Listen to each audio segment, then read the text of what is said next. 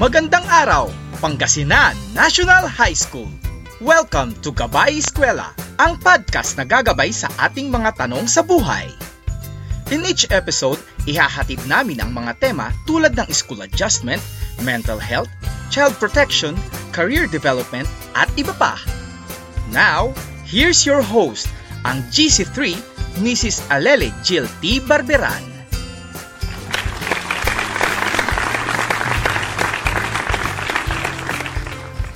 Okay, all right. Good morning. Magandang araw sa inyong lahat. Pangasinan National High School. You're watching Gabay Eskwela, ang podcast na gagabay sa ating mga tanong sa buhay. The show that brings you a safe space for your life's questions. With your host, Mom Jill. Okay. This is our first episode and today we will be joined by one of our partners. He is the founder and director of Bond Psychological Institute and known for several names like Psychologist of the North and Psikologistang Gala. A multi-awarded personality, he is also a college professor and an author. Ladies and gentlemen, the young and dashing debonair, Dr. Norly U. Dumenden. Welcome to Panghay, Doc Norly. Good morning, Ma'am Jill, and sa lahat ng ating mga faculty and personnel ng Pangasinan National High School. Magandang magandang umaga po sa ating lahat. Okay. So thank you, Doc Norley, for having time today to check in on us, both for our teachers and non-teaching personnel. Okay, malapit na naman ang pasukan on September 13 at dapat prepared tayo hindi lang sa ating lessons or sa ating paligid, but also emotionally, mentally, and psychologically.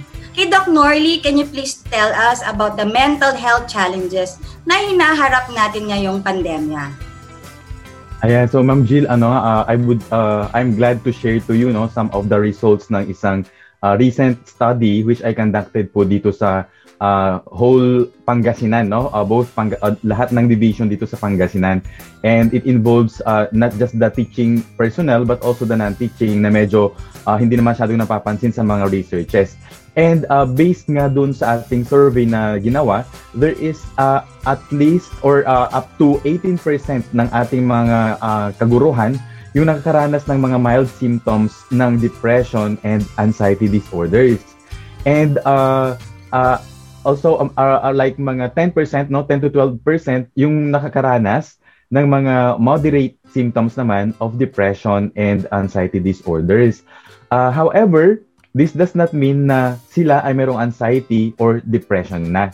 Dahil nung tiningnan natin yung pattern ng mga simptomas na pinapakita nila, ay hindi pa naman nila na na re-reach or na ma-manifest yung defining characteristics ng anxiety or ng depression.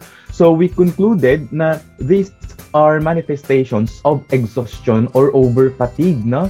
Dahil nga sa mga nakaraang school, yes, Ma'am Jill, nakaraang school year, alam naman nating lahat, nagkumahog tayo sa pag-cope sa bagong normal, and then sinabayan pa ng maraming paperwork. So, hindi talaga natin maiwasan na makaranas ng mga ganitong simptomas.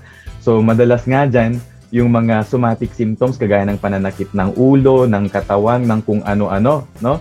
And dyan din yung hirap sa pagtulog, and mga eating uh, pattern disturbances. And good to know naman na hindi pa naman sila nagmamanifest ng extreme sadness, yung hopelessness, helplessness, yung mga ganon. So, makikita natin, uh, medyo pagod na yung ating mga teachers and uh, non-teaching personnel din.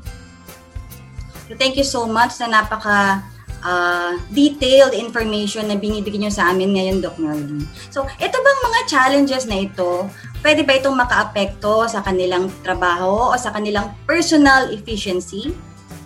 Uh, yes, actually, kasi la, uh, kahit sa ang larangan, ano, pag nakakaranas tayo ng mga stressors o yung mga mga circumstances na medyo beyond our capacity, it could really affect our our uh, performance. Uh, although sabi nga natin, uh, a little amount of these problems or stressors would help us or, or would motivate us to do better. Kumbaga, yan yung fuel natin eh para alam yon pag when we are faced with circumstances that will trigger kumbaga yung ating uh, coping, no? It, it alarms us, eh, para I have to prepare, I have to do something, parang ganon. But when these things, no, medyo sumobra na siya or lumala na siya, ito na yung it could uh, affect negatively yung ating unang-una yung ating personal uh, functioning, no? Andiyan ngayon hindi tayo makatulog, hindi tayo maka makakilos ng maayos, and later on it will affect the other aspects of functioning. And we have to take note, Ma'am Jill, I would like to share ano that uh, yung mga symptoms na nakita natin, yung mga complaints ng ating mga teachers and non-teaching personnel sa DepEd na nakita, nagkaroon ng onset after the declaration ng uh, lockdown or ng community quarantine noong March 2020. So, kahit walang statistical uh, tool na ginamit para makita kumbaga yung yung significant correlation nila, uh, based doon sa other uh, criteria para malaman yung relationship ng isang ano yung yung tinatawag nating precedence this explains no? This explains na there is a, a relationship between the the COVID-19 pandemic and the ECQ doon sa mga nararanasan natin ngayon.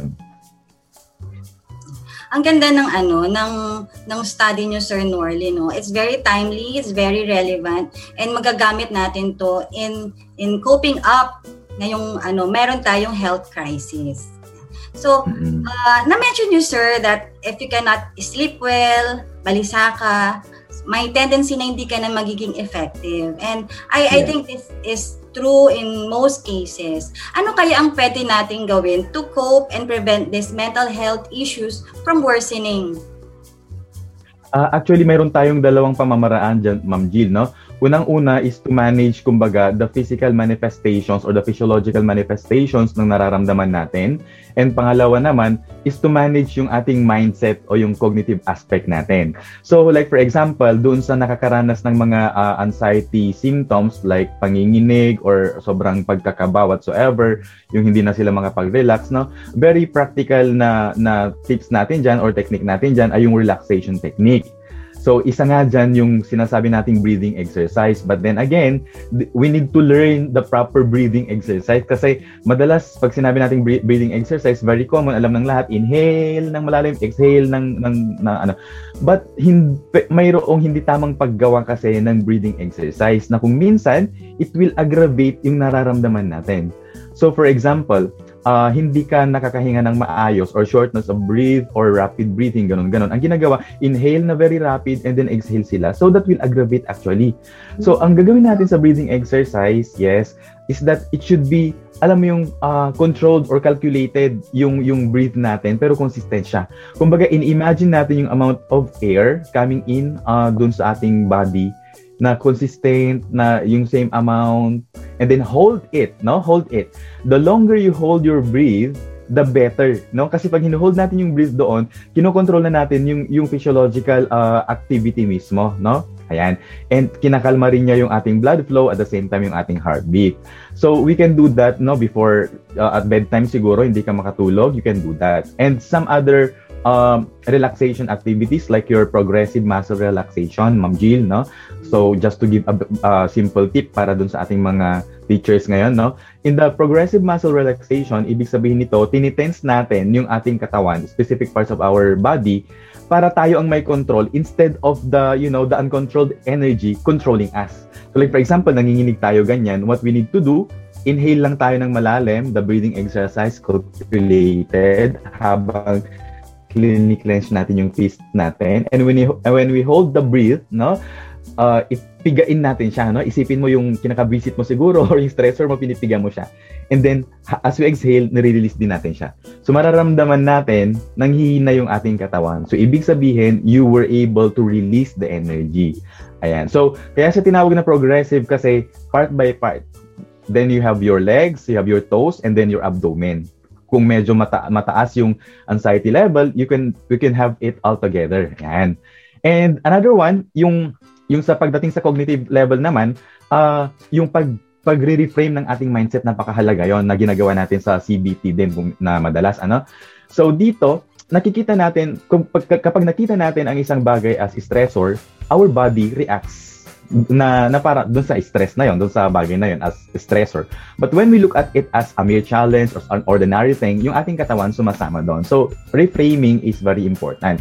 That is why mayroong na tayong uh, model no of uh, tawag dito positivity ito yung tinatawag kong frames model which uh, I would like to share no siguro sa other other pagkakataon kasi medyo mahaba-haba ito. Yes, naalala ko yon that was in your book yung frames model. Yes, yes, Ma'am G.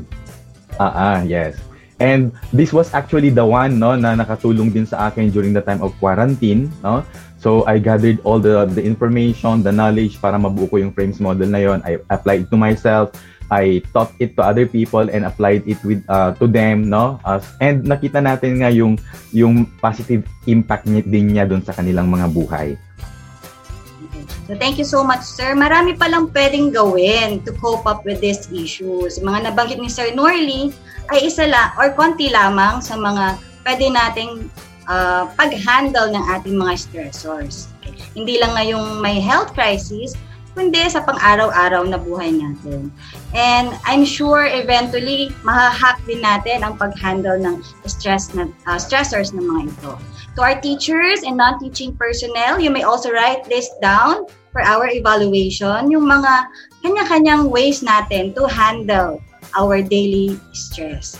Okay. Link will be posted on the comment section for our evaluation. Mr. Norley, thank you so much for your time today. Any last words to our teachers and non-teaching personnel na nanonood ngayong araw nito?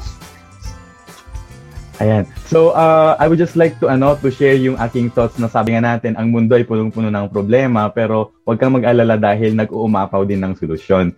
And uh, sabi nga, ang solusyon ay nag-uumpisa sa atin. So, we just need to, alam mo explore yung ating uh, ating mga uh, potentials, no? Yung ating mga kayang gawin, anong meron tayo instead of looking at what we don't have. What do we have right now na pwede nating magamit? Pwede kasing yung progress natin, maliit, paunti-unti, but then sabi ko nga natin, small steps would lead to greater progress. And again, no, I would like to commend yung ating mga teachers for their uh, invaluable efforts din talaga pagbibigay ng time and resources and yes. uh, in celebration of the ano upcoming World Teachers Month, no?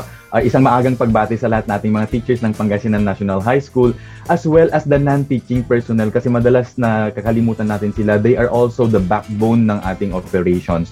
So magandang magandang umaga and dun kay ating sa ating principal, good morning and more power sa Pangasinan National High School, Ma'am Jill. I agree with you, Sir Norley. Uh, we appreciate your time. Sana matapos na ang pandemic so we can do this in person, lahat ng mga uh, coping techniques na natutunan natin today. So, in behalf of our school head, Dr. Elvira Siviray, we appreciate your time. Thank you so much for sharing with us. In such a short time, ay marami po kaming natutunan, Doc Noli. So, thank you for joining us this episode on Gabay Eskwela.